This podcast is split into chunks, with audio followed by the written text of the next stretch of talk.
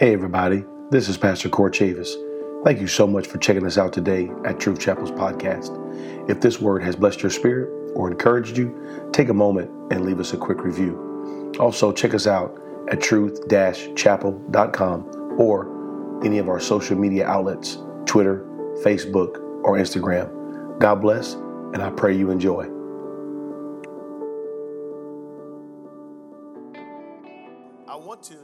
Teach to you tonight. Um, I taught this lesson here several years ago. Matter of fact, I believe I taught this lesson, if I'm not mistaken, in Diversified Drive. If, if you know where Diversified Drive is, raise your hand. If, if, look, look at God. Look, there's. Thank y'all for hanging out with us. Yes, yes, that was our very first building here in Loganville on Diversified Drive. And I want to talk to you tonight about last words. Last words. I want to talk to you about the seven statements of Jesus.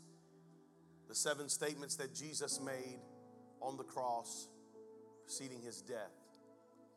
And I want to talk about the power of last words. The last words that Jesus would speak before he gave his life uh, to save the world. Can we, uh, I'm going to read here in just a moment, but could we just take a moment and could we just lift our voice and could we just pray for just a few minutes here and just, let's just ask the Lord to be with us tonight as we study this out. Would you lift your voice to me all over the room? Lord, we love you. We're so thankful, so thankful that you have given your life for us. We're so thankful to feel what we feel in this house tonight, Lord, as we begin to sing about that good Father that's perfect in all of his ways. We felt you in this room your presence and your power and your authority that's in this house with us tonight. And God, I'm so grateful. I'm so thankful. I'm, we are so privileged to be in your presence and so privileged to be in your house. And Lord, tonight, I ask you that you would touch us through this word. This word tonight, Lord, can heal, can restore, can bring clarity, it can bring maturity. And I ask you, Lord, that you would grow us through this word. Use it, Lord, to affect our lives, to affect our present and to affect our future. Lord, you can do that through your word, for it is right, it is just, it is sharper than any two edged sword. Lord, it is your word, and heaven and earth shall pass away, but not one spot of it shall ever pass away. Lord, it is a balm, and I pray today that we would be able to apply it to our lives. Lord, let us tonight not only be hearers of your word, but let us be doers of your word also, Lord, and we will be careful to give you praise and glory and honor, for you are good and you are mighty and you are majestic and you are wonderful, God, and you are all knowing and you are all seeing and you are all present, Lord. And your grace and your mercy, they endureth forever, and your goodness and your mercy follow us all the days of our life. And Lord, we love you and we praise you and we glorify you, we magnify you, we adore you and we extol you. In Jesus' name we pray. Would you clap your hands? Give God a shout of praise and you can be seated. Amen. The New Testament broken up really into four gospels uh, that we consider to be the main root of uh, the life and times of, of Jesus Matthew, Mark, Luke, and John. These books are written as historical reference and historical fact uh, about the life of Jesus on this planet. The rest of the New Testament is really written for the church. It is, it is. Uh, we we start at the book of Acts and we read the history of the church in beginning in the book of Acts. Uh, Matthew, Mark, Luke, and John. That's the history of Jesus. The book of Acts. That's the history of the church. And then every subsequent book is really written for the church. I've said this many times and I'll say it again. There is no book in your New Testament that's written for the sinner. Every book of the New Testament is really written for the church. The church, how we function, what we do, what we believe, how, how do we behave, orthodoxy, orthopraxy, right doctrine, right behavior. It's not, it's not good enough just to believe right, but we must act right as well. Amen? Who cares what you believe if you can't behave well?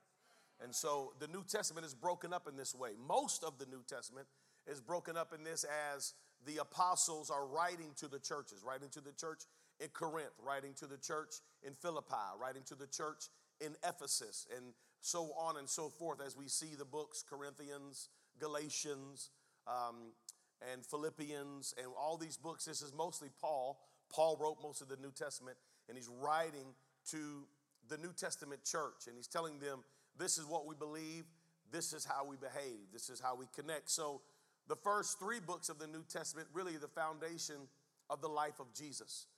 And we have so much information about his life how he walked, how he talked, how much time he spent here. Uh, we, we follow him really from his birth, uh, and that's where, we celebrate what we call Christmas. Um, but, you know, that's, that's the birth of, of Christ, and we kind of keep in touch with him till about the age of 12. At the age of 12, when, when he would be having, uh, in, in Jewish culture, a bar mitzvah, uh, we kind of lose him in history. And we don't hear from him from the age of 12 to the age of 30. We miss 18 years of Jesus' life. 18 years he just lives in total obscurity. Uh, we know nothing about it. There's no books written about it, there's no information out there about it. 18 years of Jesus' life just drops off the map. We don't hear anything about him. We meet him again when he's 30 years old. When he's 30 years old, he begins his ministry. We know this, he begins it at a wedding. He begins his ministry at a wedding and he, he performs a miracle of turning water into wine. And from that moment, he leaves there and goes into the wilderness. He spends 40 days and 40 nights without food and water, a supernatural fast. And from there, he begins to travel and to preach. The Bible tells us that he preached the doctrine that the kingdom is at hand. Along the way, he picks up hundreds of disciples, hundreds. We know about 12, but Jesus had hundreds of disciples. Uh, we only know of the 12 because those were the ones that he chose himself. Uh, we don't have a lot of record of the ones that just followed him out of their own volition. We, we know this because when Jesus tells his disciples that this is my blood, you will drink it, and this is my flesh, you will eat it, that many disciples were offended and they left him at that time because they were like, this man's crazy. He wants us to drink his blood. And uh, they, they couldn't wrap their minds around the spiritual connotation that Jesus was bringing forth. And so we, we, we see all the miracles of Jesus in these three um, gospels. Jesus performing miracles, he's raising the dead, he's walking on water, he's opening the blind eyes, he's healing the lame, he's healing the sick, um, he's doing all manner of, of miracles. And the, the entire time he's doing this, he's preaching. He's telling people the kingdom of heaven is at hand. Matthew chapter 5, chapter 6, and chapter 7, he takes three chapters, uh, which in his mind, he wasn't breaking them up into chapters. Uh, just the writer, Matthew, broke one sermon up into three chapters, and we call it the Sermon on the Mount, where he talked about everything that really you need to know in life. Everything in those three chapters, and if you've been coming to Truth Chapel for uh, a month or so, you've heard me teach several Sundays in a row on the longest lesson. And if you are connected to our podcast, you can go back and listen to all of those lessons on the longest lesson where Jesus covers all of that. This is all historic information. Matthew is writing as a disciple, Mark is writing as a disciple, Luke is writing as a journalist. Luke was not a disciple, he was a journalist. He, he starts his lesson by saying, I'm writing this by eyewitness account. I saw this, but other people saw this. He, he writes as a journalist. John writes his book 60 something years after the death of Jesus and after he's already read Matthew, Mark, and Luke. And so he writes and he adds detail into his book that nobody else adds into their book because John thought it would be important to write those things. He also focuses heavily on the deity of Jesus Christ because he wants us to understand that the God of the Old Testament is the Jesus of the New Testament. He points these things out. So if you want to have a good context of that, that's in the book of John. As John writes as an old man, and he's already read these other books and he's seen what is what is what has already been coming out. And of course, at this time, Paul has already become an apostle. And John writes his book after Paul's an apostle and after Paul has spent time in different places, starting churches all over the world, basically, or all over at least most of Asia. Paul started churches all over most of known Asia at the time, using the roads that the Romans built in order to do so. And he was, John witnessed all of this as he's writing the book of John. So we have all this information about Jesus, and it would have been easy for the disciples and the apostles and the, the ones who were making literature at the time to include many things.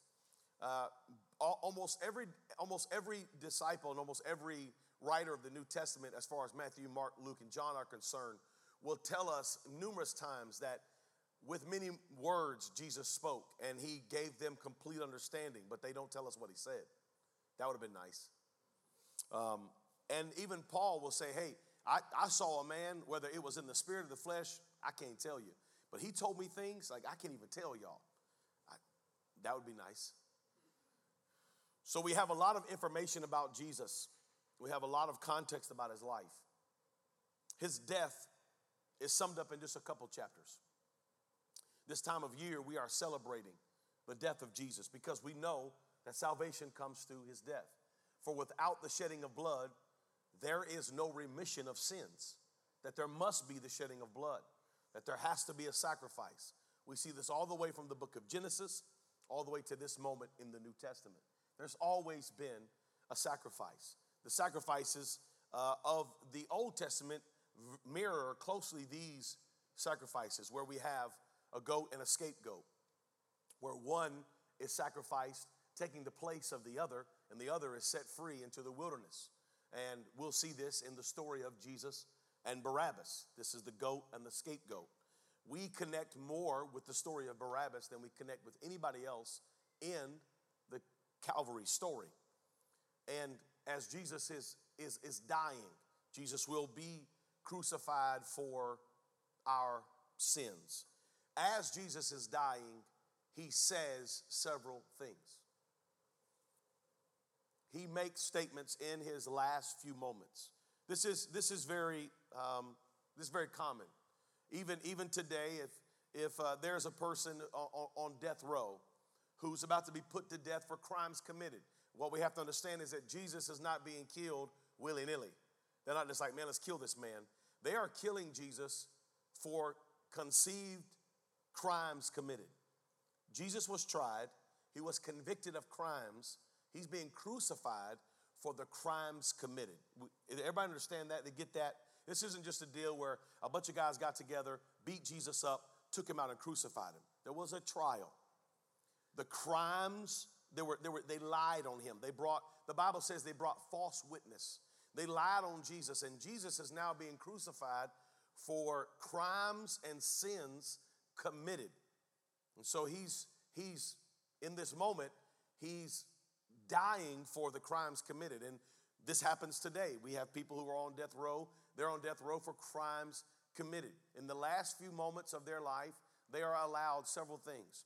They're allowed a last meal, they're allowed uh, maybe some time with family, they're allowed certain moments. Then they're allowed on the bed to be taken away or you know in their final moments they are, they are allowed last words is there anything you'd like to say before this is done? They're allowed last words. Those last words are very important because a lot of people say what they would never say in life in those moments. And, and, and those are some of the most honest statements ever made on this planet because they are, in a way, very pure to form. There's no, there's no way out of what they're in. So, in the last moments of their life, they speak a true, honest word. In the last moments of their life, we have been privy to people who have spoke very evil and vile things, and then we knew, you know what? They it's probably a good thing they're being put to death right now because they're showing us their true character. They're an evil person. But there's other people that have made amends. I'm sorry for what I've done. Please forgive me for the. I, I know that it can't change my fate, but I am truly sorry. We see a, a rawness of life in last words. We see a true character being revealed in last words. It's, it's hard to lie in your last words, it's hard to fake it in your last words. If you know for sure these are the last things I'm going to say, last words are very important. And Jesus makes seven statements. And I want to bring these statements to your attention tonight through teaching. In the book of Luke, chapter 23, if you have a Bible, you can go there with me, but if you don't, you can take notes, and I do believe they'll have them on the screen for me. Let's, let's follow along in Luke chapter 23. I'll begin reading in verse 32.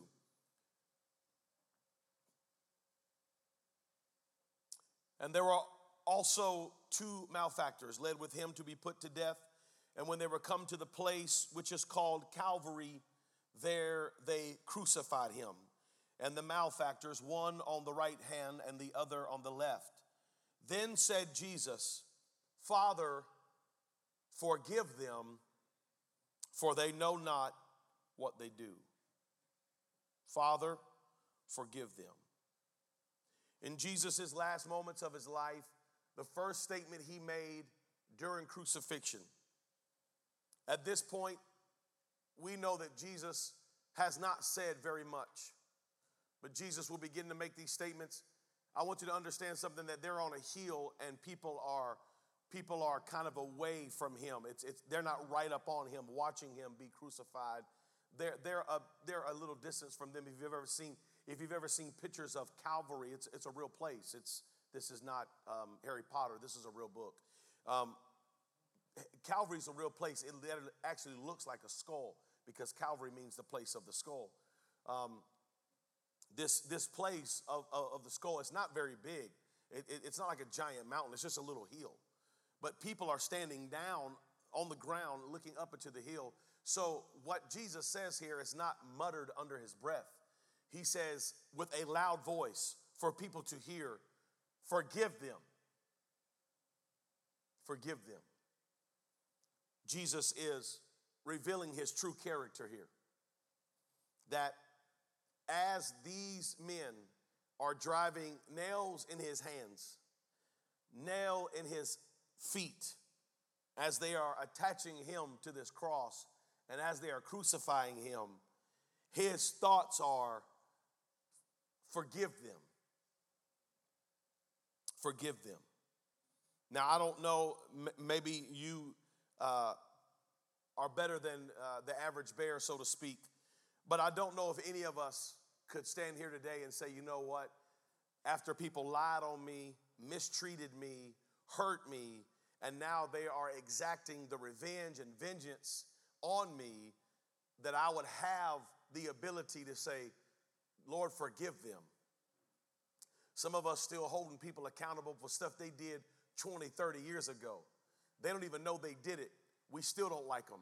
We haven't forgiven them. Jesus showed us his true character in the last moments of his life. The first thing he says is, Father, forgive them. The first words out of his mouth during crucifixion is, Father, forgive them. They don't realize what they're doing. They're just fulfilling what they have to fulfill. They're just following orders. They don't really get it. They don't understand that they are crucifying an innocent man. They don't understand that they have now taken the place of the sacrificers that are they are sacrificing me, the lamb slain from the foundation of the earth. Father, forgive them. The first words out of Jesus' mouth are words of redemption. Father, forgive them. It may seem trivial today, maybe even elementary. I know uh, that I'm not going to get very deep tonight. But I want you to understand in Jesus' worst moment, he had a he had a word of forgiveness on his lips. He's showing us something. He's teaching us. Do you understand what he's teaching us? That in your worst moments, that's when you need to forgive the most. When you are hurt the most is when you need to forgive the most. When you are most wounded is the time to really forgive. When you are most hurt, it's time to forgive. Watch this forgive people in the act of them hurting you. Jesus showed us that, hey, I'm not going to wait to ask God to forgive these people.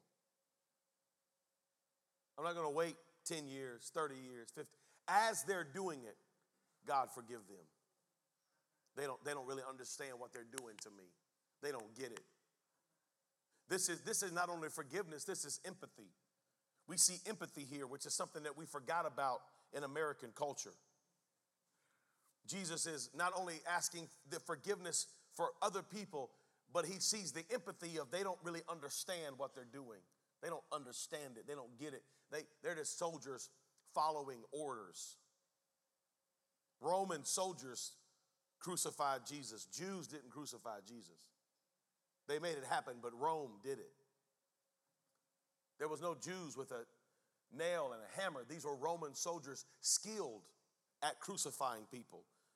And Jesus, in his worst moment, hurting, bruised, wounded, he had a word of forgiveness on his life. Listen, if you're waiting to be healed to forgive, it's too late because you cannot heal without forgiveness.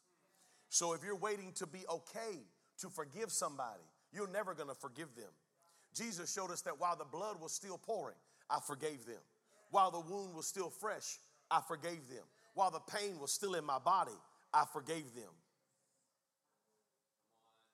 As I was dealing with it, I was forgiving them.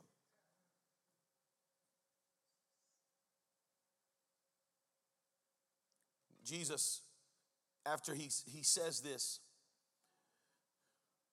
the soldiers uh, mocking him, the Bible says that uh, they parted his raiment and the rulers they mocked him and there was a, a, subscription over his head and in verse 39 of luke 23 one of the malefactors which were hanged railed on him mocking him saying if thou be christ save yourself and us but the other answering rebuked him saying dost not thou fear god seeing thou art in the we are in the same con- con- condemnation and we indeed justly for we receive the due reward of our deeds. We did this to ourselves. But this man hath done nothing amiss. In verse 42 of Luke uh, 23, he says, And he said unto Jesus, Lord, remember me when thou comest into thy kingdom. And Jesus saith unto him, Verily I say unto thee, today thou shalt be with me in paradise. First thing he says is, Forgive them. Second thing he says is, You can be with me. He, he, he was forgiving and, and he was redeeming. The first two things out of Jesus' mouth are forgiveness and redemption. Because this is what this is all about. This cross is all about forgiveness and redemption. The first two things that Jesus says on the cross one is forgiveness, and the other is redemption. You're gonna be with me. I'm taking you with me. You're gonna be healed and whole. You're gonna be with me in paradise. This is the worst place you've ever been, but when you die today, you will be in the best place you've ever been. Today. Why? Why? Because Jesus was free to redeem. Jesus was free to redeem him because he had already forgiven. Watch this. Everything that we're about to see is going to come into a process but it has to start with forgiveness. Jesus was able to redeem this man and able to see him in the light that he needed to see him in, and in order to bring him with him that day into paradise. But he was able to because he had already forgiven. Some of us don't even have the capacity to have good relationships because we haven't forgiven people yet. We, we, we have no room for anybody else because we're so full of hatred, bitterness. We got people close to us saying, Hey, would you remember me? We can't even see them because we haven't forgiven yet. There can be no redemption without forgiveness. Forgiveness happens first, redemption comes second.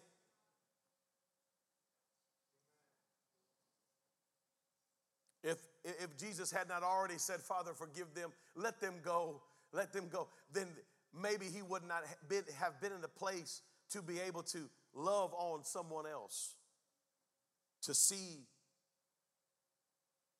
that this man knew who he was.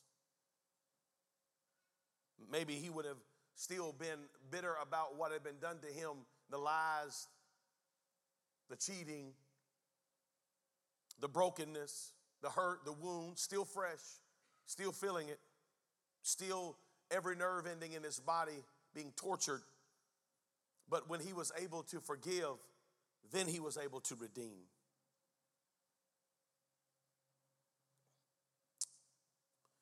I want you to turn to John 19, 25, and I'm going to, this is the third thing that Jesus will say.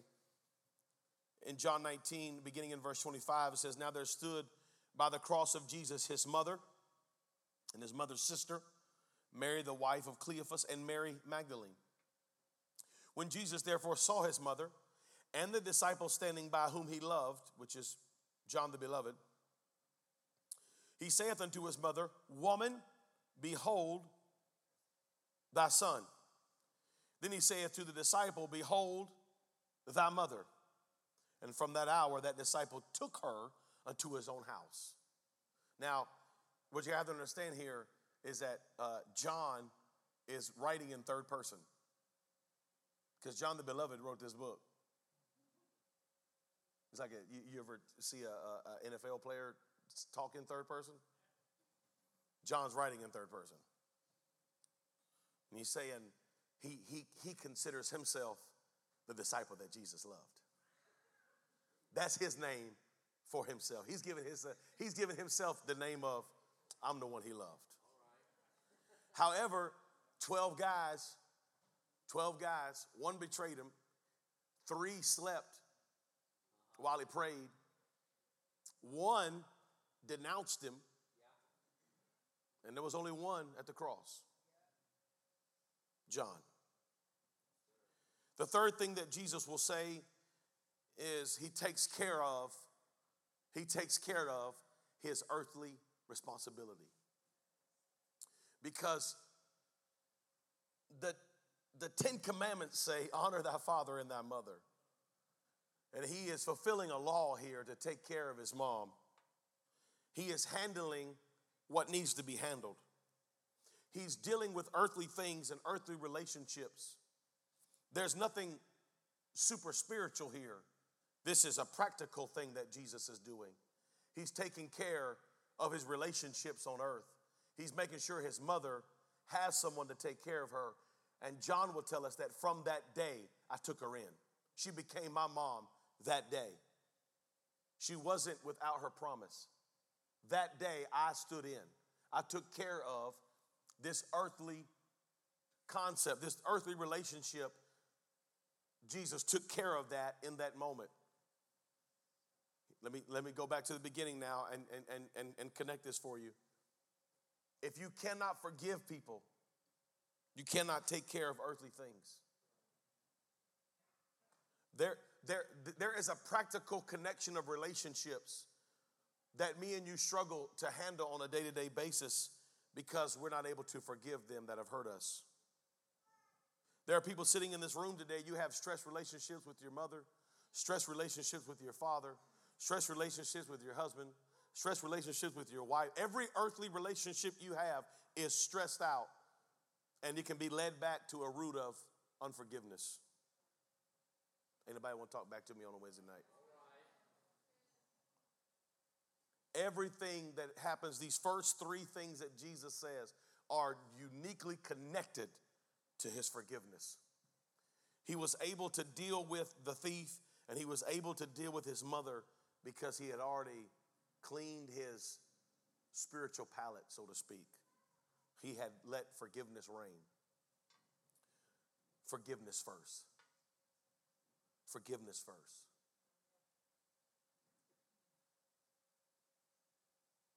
forgiveness first.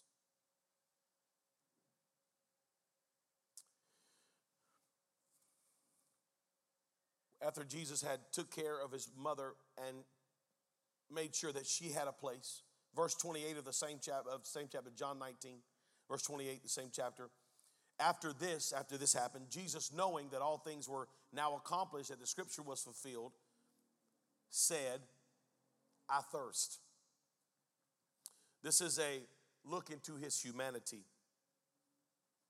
It was a, it was a reminder that, that this was a man, that this was flesh.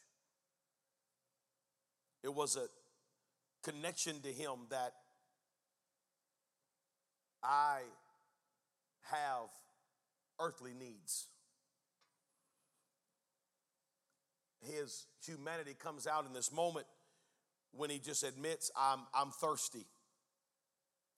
And they set a vessel full of vinegar and they filled a sponge with vinegar and put it onto hyssop and put it to his mouth.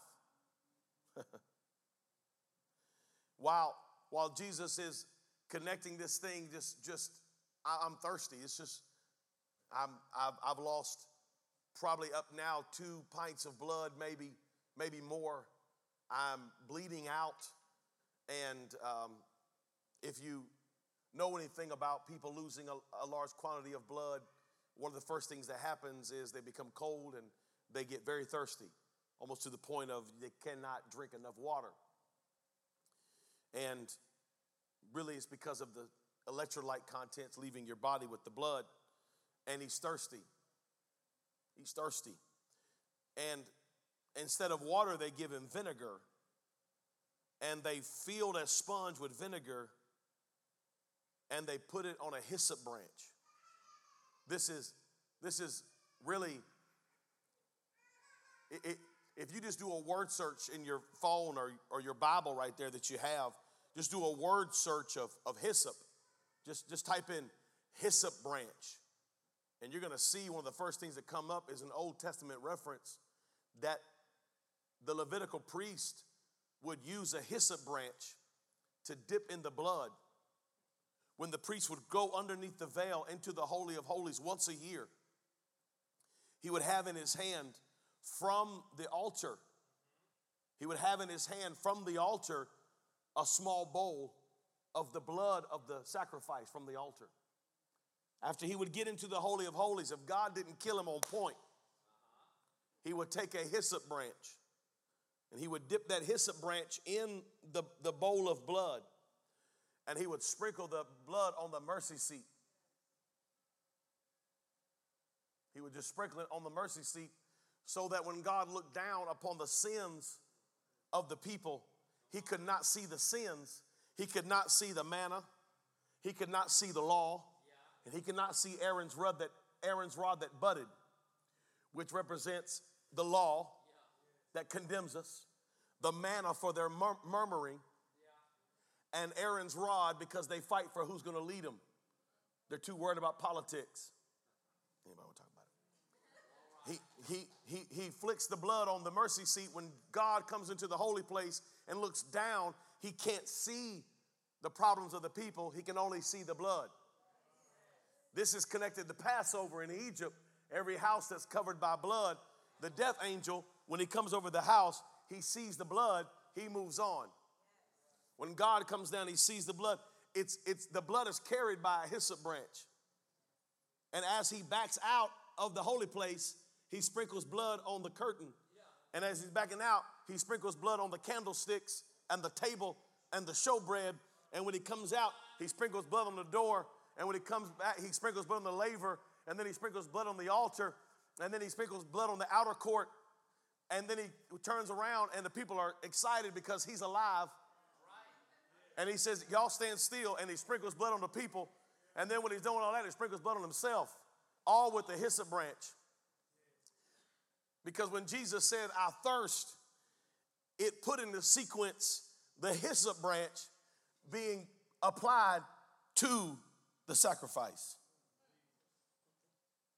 There's a, there, there's a ton of things I can go with here with the vinegar and the, the, the spikenard, and, and, and, and it's all going to connect all throughout the, the whole entire Old Testament. You're going to see that this all connects, is that this is a fulfillment of sacrificial law.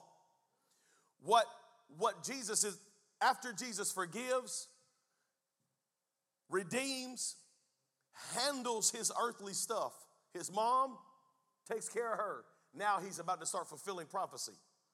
He's about to start bringing this all to a head. The next three, the next three, the first three are all about forgiveness, redemption, and relationship. His, the earthly man. The next three are all about prophecy. I thirst was more than just I'm thirsty. That's just a fleshly thing. It's just an earthly thing. I'm, I'm a man and I'm, I've lost a lot of blood and I'm thirsty. But when they dip that hyssop branch in the vinegar and they put it on him, we see a Levitical moment when he dipped that hyssop branch in and they put that hyssop branch to his mouth. There is a connection, an Old Testament sacrificial connection, that old tabernacle sitting in the desert somewhere. There's a connection. It's a prophetic connection. It don't stop there. It don't stop there. After they did this, the sixth hour will come. This is Mark 15 and 33. Mark 15 and 33. After the sixth hour was come, this is noon. The sixth hour of the Jewish day is noon. Their, their day begins at 6 a.m. The sixth hour of the day is noontime. Darkness comes over the whole land to the ninth hour. And at the ninth hour, Jesus cried with a loud voice, saying, Ila, Ila, lama sabachthani, which is being interpreted, My God, my God, why hast thou forsaken me? Wow. My God, my God, why hast thou forsaken me? If you're a Jew and you're standing looking up at the cross, and Jesus says with a loud voice, My God, my God, why hast thou forsaken me? Eli, Eli, lama sabachthani. If he says that, and you're a Jew and you're standing there, you immediately, because you've been trained your whole life, you've been, you've been taught a song your whole life. This is the beginning of one of your hymns. You know what hymn it is? Psalms 22. Take me there, Brother Kingston. Psalms 22. If you have your Bible, turn to Psalms 22. Guess how Psalms 22 starts? This is a psalm that every Jew would have known standing in front of Jesus that day. Here's how it starts My God, my God, why hast thou forsaken me? Every Jew, when Jesus says, My, so the first three are about heaven, heaven and earth, but these next three are about prophecy. Jesus is about to reveal to them the guy who's hanging on this cross is the guy David was talking about. Because David says, My God, my God, why hast thou forsaken me? Why are you so far from helping me and from the words of my roaring? Oh my God, I cry in the daytime, but thou hearest not. And in the night season am not silent, but thou art holy, and thou inhabitest the praises of Israel. We know that scripture, don't we? Our fathers trusted in thee. They trusted and thou didst deliver them. They cried unto thee and were delivered. They trusted in thee and were not confounded. But I am a worm and no man, a reproach of men and despised of the people. All they that see me laugh to scorn. They shoot out the lip. They shake the head, saying, He trusted on the Lord. He, he, he would deliver him. Let him deliver him, seeing he delighted in him. That sounds familiar. It sounds like the people saying, You trust in God, will he save you? But thou art he that took me out of the womb. Thou didst make me hope when I was upon my mother's breast. I was cast upon thee from the womb. Thou art my God from my mother's belly. Be not far from me, for trouble is near, for there is none to help. Many bulls have compassed me, strong bulls of Bashan have beset me around. They gaped upon me with their mouths as a raving and roaring lion. I am poured out like water. All my bones are out of joint. My heart is like wax, it is melted in the midst of my bowels. My strength is dried up like a potsherd, and my tongue cleaveth to my jaws. And thou hast brought me into the dust of death. For dogs have compassed me, the assembly of the wicked have enclosed me. They pierce my hands and my feet. Hey! If you're a Jew and you hear him say, My God, my God, why hast thou forsaken me? You can't help but sing the rest of this song. This is a song. And every Jew standing there knows it. And when they get to that part, they pierce my hands and feet. They're like, hold up. They pierce my hands and feet. They're, what, they're looking at a man whose hands are pierced, whose feet is pierced. I may tell all my bones, they look and stare upon me. They part my garments among them and cast lots for my vesture. Oh my goodness. If you can't see that the God that David's talking about in Psalms 22 is the Jesus hanging on that cross, you just don't want to see it. This, this, as Jesus is saying, his last words are, check me out. I'm the God of Psalms 22. But be not far from me, O Lord, O my strength. Haste thee to help me. Deliver my soul from the sword, my darling, for the power of the dog. Save me from the lion's mouth, for thou hast heard me from the horns of the unicorns. I will declare thy name to my brethren. In the midst of the congregation will I praise thee. Ye that fear the Lord, praise him. All ye, the seed of Jacob, glorify him and fear him, all ye seed of Israel. He's still talking to them, he's still talking to the people are watching him.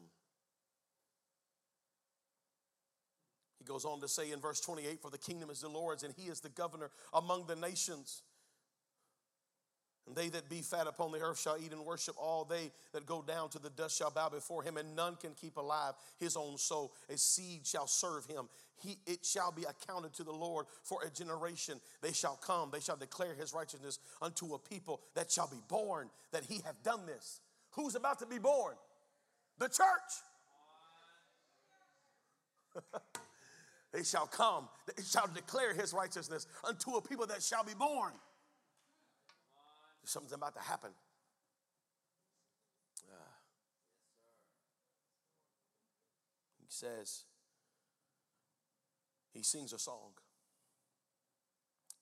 He sings a song. Let me take you back to Luke 23 because I got to get to that third one of prophecy. Luke 23, uh, verse 44. Luke 23, 44. This is the sixth thing that he says. And it was about the sixth hour, and there was a darkness over all the earth unto the ninth hour, and the sun was darkened, and the veil of the temple was rent in the midst. And when Jesus hath cried with a loud voice, he said, Father, into thy hands I commend my spirit. And when he had said that, he gave up the ghost. Father, into thy hands I commend my spirit.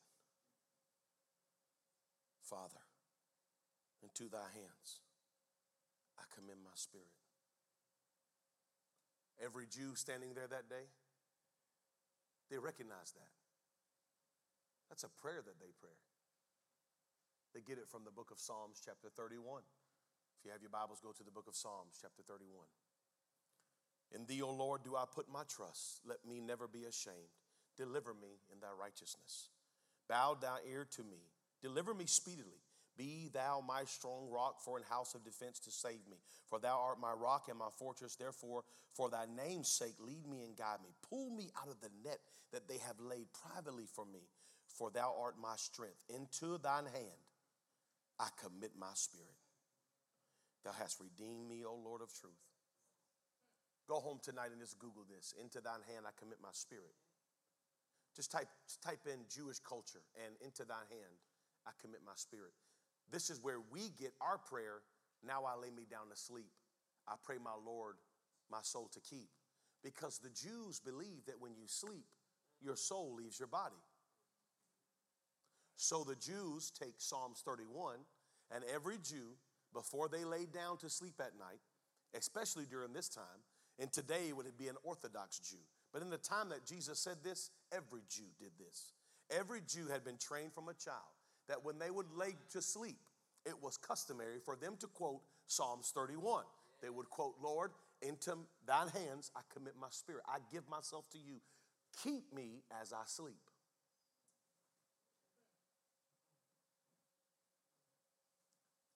And Jesus said a bedtime lullaby. He quoted Psalms 31 Lord, into thine hands I commit my spirit. Every Jew standing there who heard him say that realized he is saying his bedtime prayers. He must expect to wake up.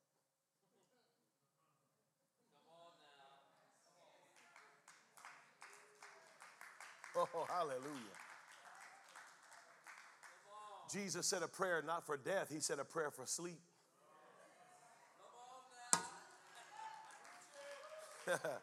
now I lay me down to sleep. I pray the Lord my soul to keep. If I should die before I wake, I pray the Lord my soul to take.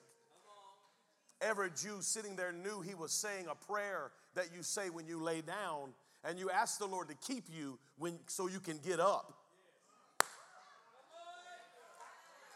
When he said that, every Jew listening, they knew it immediately. They had been trained. This is a customary thing for them. Look it up. You ain't got to believe me. Just Google it. It is a customary thing for them that they believe that when they sleep, their soul leaves their body. So they say, Lord, protect my soul so that when I wake, my soul will be back in me. And oh, hallelujah. When Jesus woke up, he said, Hey, look, don't touch me. I have not yet ascended to my Father, but my spirit shall return. My spirit shall return. Yeah.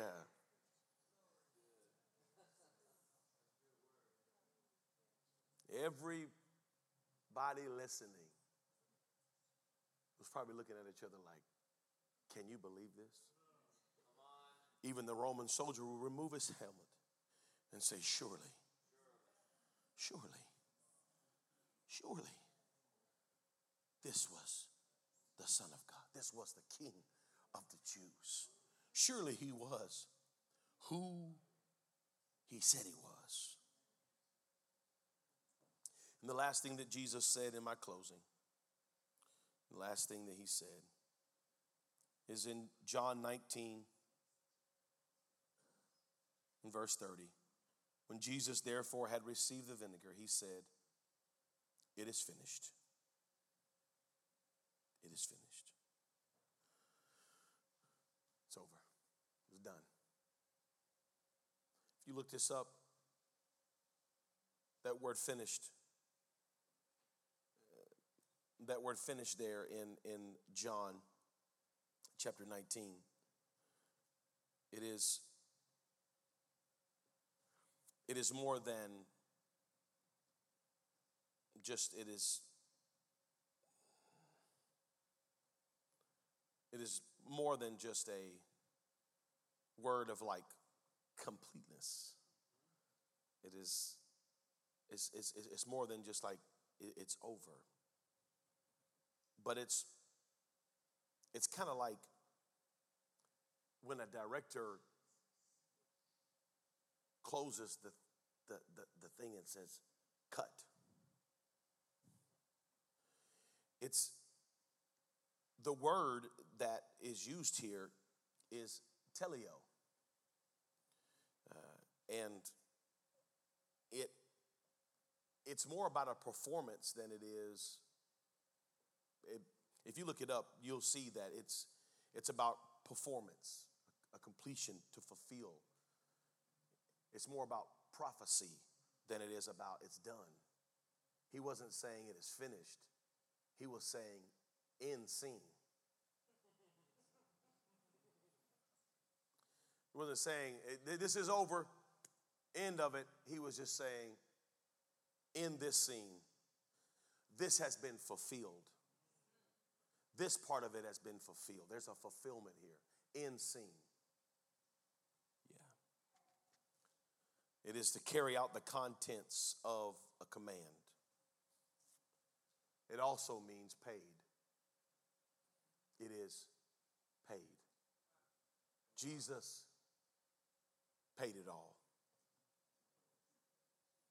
In the word, in, in, in this context, it is in scene, terminate, this part of it's over. I have fulfilled it up to this point and it also means I've paid the toll.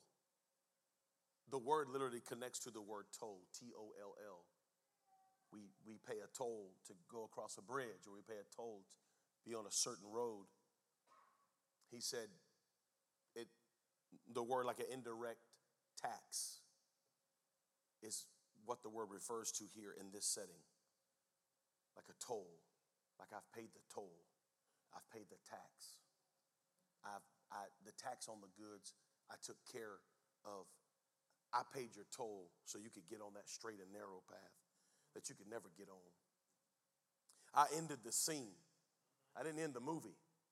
I just ended the scene. Act two is about to start.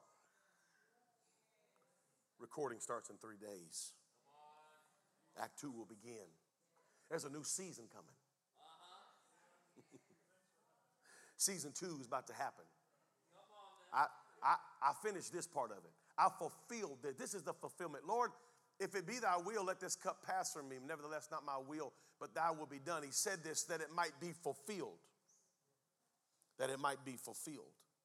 It was a fulfillment. Jesus, the last thing that Jesus said is, I paid it. It's done. I fulfilled this. The tax has been paid. In scene. We got through that. And it's over. But it's just really beginning. It's just a cut. It's just the end scene. It's just this season's over. Get ready. There's a new season coming. And you're not going to be able to kill him in this next season. He will live forevermore in this next season. Matter of fact, you can live through him in the next season. In the next season coming, his spirit shall come and dwell among men. And in First Corinthians, he'll tell us, Come out from among them and touch not the unclean thing. So I will be your God, and you shall be my people, and I will walk in you. Yes, Anytime before that, he said, I will walk with you. Oh no. Listen, in this scene, he told Abraham, I'll walk with you. But in this scene, he tells us he'll walk in us. In this scene, he says, I'll walk by your side. But in this scene, he says, I shall possess you.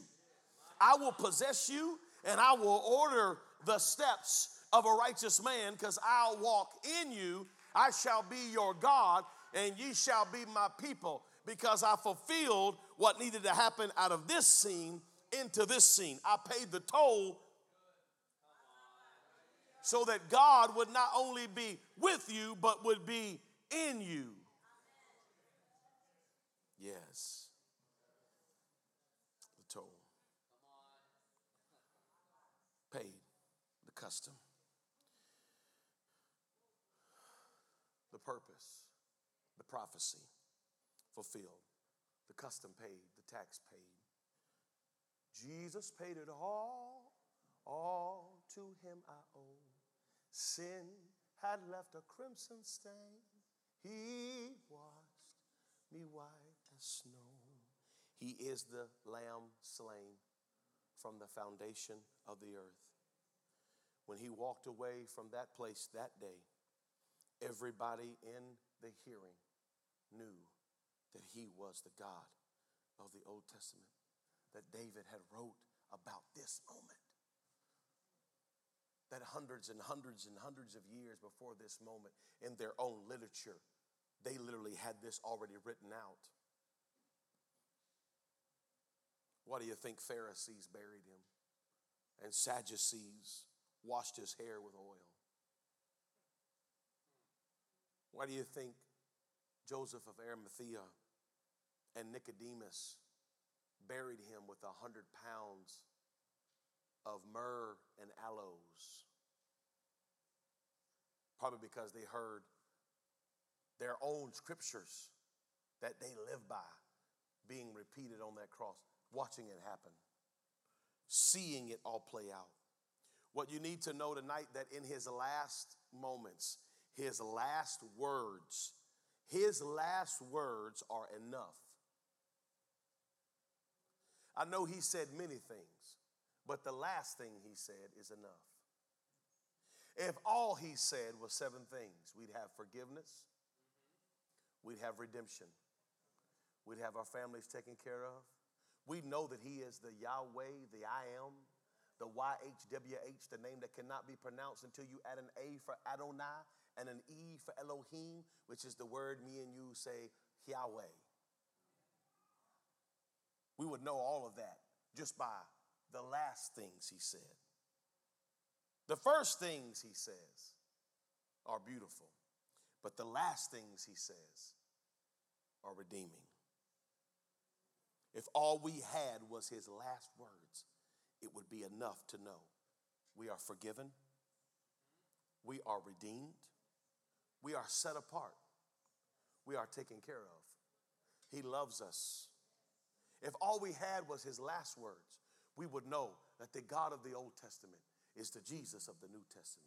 And if we had his last words, we would know that there's nothing that me and you have ever done that he hasn't already paid for.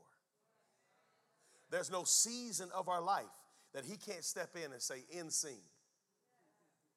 We're going to end this chapter right here, baby, but you got a new chapter coming. If all we had was his last words, we got enough words. If all we had was his last words, we have enough words. Would you stand with me tonight? I pray this word was an encouragement to you today. Thank you again for tuning in to Truth Chapel's podcast. If you have not yet, please take a moment and leave us a quick review. God bless and have a great rest of your day.